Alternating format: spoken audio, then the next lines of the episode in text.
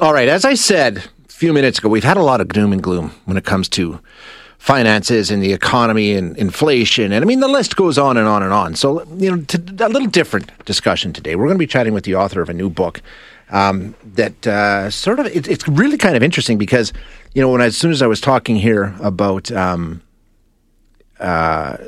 fact we were going to have this discussion, I got a text from a listener saying, you know what?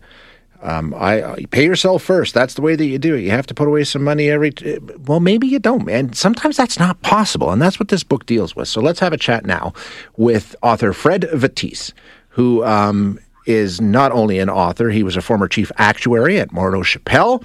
He's written a number of books. The latest is called The Rule of 30, A Better Way to Save for Retirement. Fred, thank you so much for joining us today. I appreciate your time. Oh, hi there. It's great to be on your show. Thank you. Okay, so let's just start. Rule of 30. How does it work? If somebody wants, I mean, in a nutshell, this Rule of 30 plan for retirement savings, how does this work? Well, you've already kind of described it. It's kind of based on save when you can.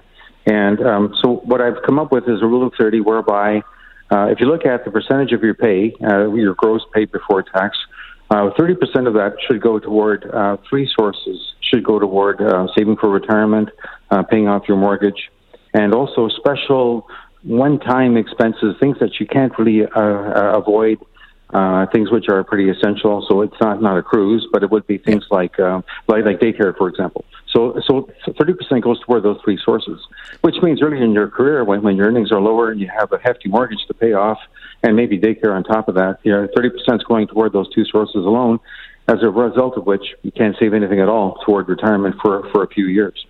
So, and that's okay. I mean, because we that's not what we've been told historically, right? You have to pay yourself first. You're saying, you know what, sometimes that's just not possible. I think it is okay. So I stress tested it pretty rigorously in the book. I mean, I am an actuary, and we actuaries tell people to save for retirement. But I know many young people. My own sons are in their 30s. I have my nieces and nephews and all their friends and so on. And I just know that there are times in their life when they just cannot save anything at all. And then, of course, they're going to stress over that because they can't save. So I tested it to see whether or not you would do better with the Rule of 30. Now, the way when you say pay yourself first, let's say it's 10% of pay. It can be different percentage. That's what we're always told, right? It ends up being super hard at one age, like maybe when you're 32. It ends up being super easy when you're 57 and the mortgage is paid off. So rather than making it super hard sometimes and super easy other times, why don't you make it like equally moderately doable, at all points in time, you know, whether you're young or old. And so you'll end up saving more under the Rule of 30 once your mortgage is paid off. So yeah, it makes perfect sense, yeah. So when we take a look at this, is this something that you think someone should bring into effect, you know, right after they, once they enter the workforce, whether they leave college or get right into work after high school? Like, when is the best time to implement this? Yeah, well, that's a really good question. I've never been too fussed about people not really saving toward in their 20s. And actually, if you apply the Rule of 30, another one of those things which you really can't avoid is going to be just saving for that first down payment. Yeah. So even before you get to the mortgage, the mortgage payments, you're going to be saving up for that first down payment, and that's probably going to eat up most of your 30% anyway. So you probably won't be able to save very much until even in your 20s. And if you can, then sure. I would say start applying it almost immediately. And as I say, if you do, then maybe you're not saving anything at all until you're age 30, 32, 35, whatever. Everybody's so different. We're all in such different positions, and we all have different, if you have a company pension, for example, that changes things where that's sort of a reduction where you can really, you can benefit because of the employer contribution. So is that something that you should factor into that 30? Rule of 30? Definitely. Company pension is a big thing. So, question is, what kind of company pension? Some people may know, but defined benefit pension plans, which are the kind of pension plans people have in the public sector, in the public service.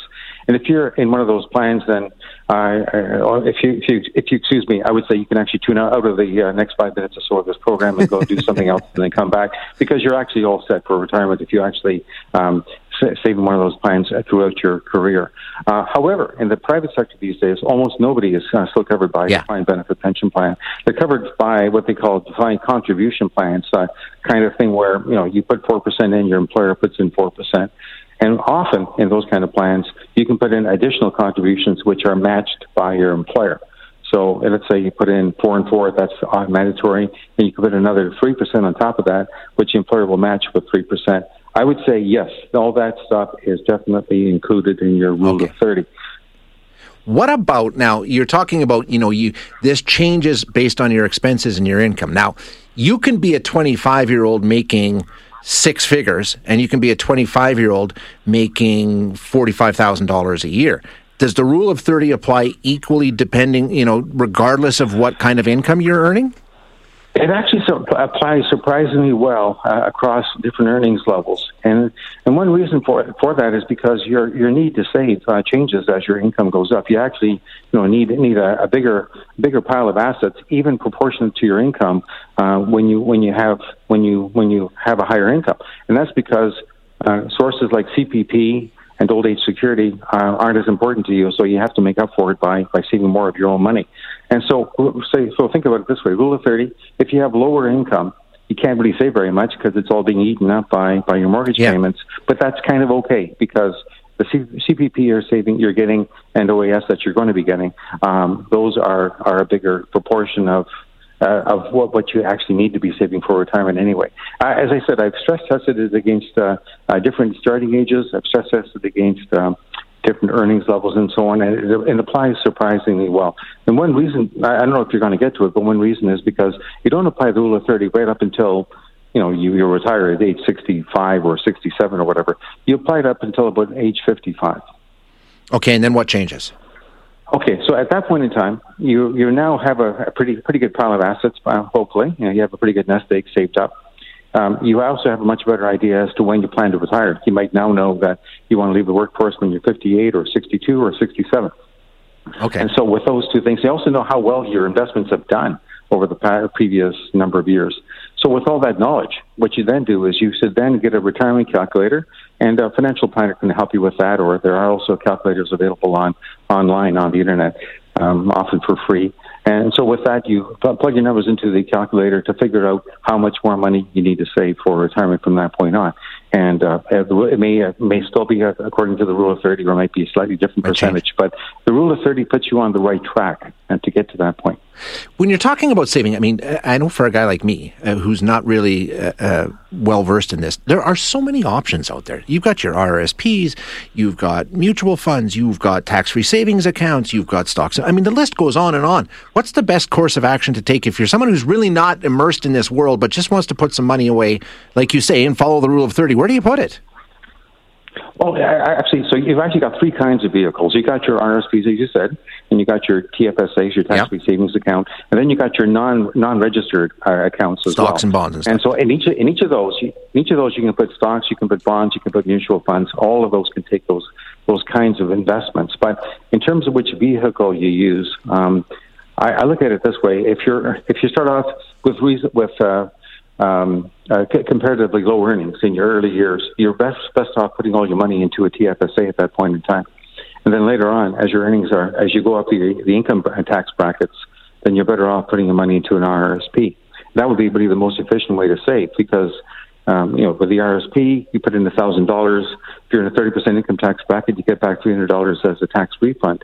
If you're in the 50% tax bracket, then you get $500 back. So you want to maximize that. You want to maximize your tax refund, and so save it for the times when you're in a higher tax bracket.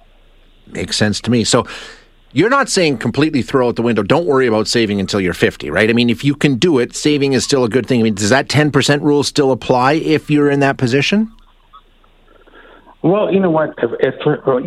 So the answer is no, not quite. Okay. If you want to do that, if you still want to pay yourself first, you say, I don't know if I can trust this guy. I still think I want to pay myself first. If you can do it, more power to you. If you can do it without, starving yourself in your 30s, then great.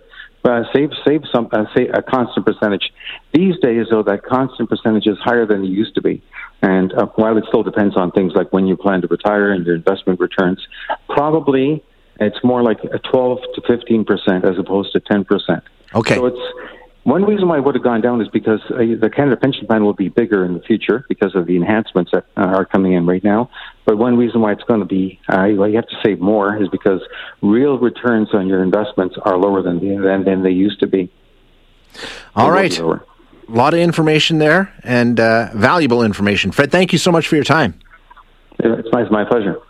That is Fred Vettese, author of The Rule of 30, A Better Way to Save for Retirement, former chief actuary of Morneau Shepell.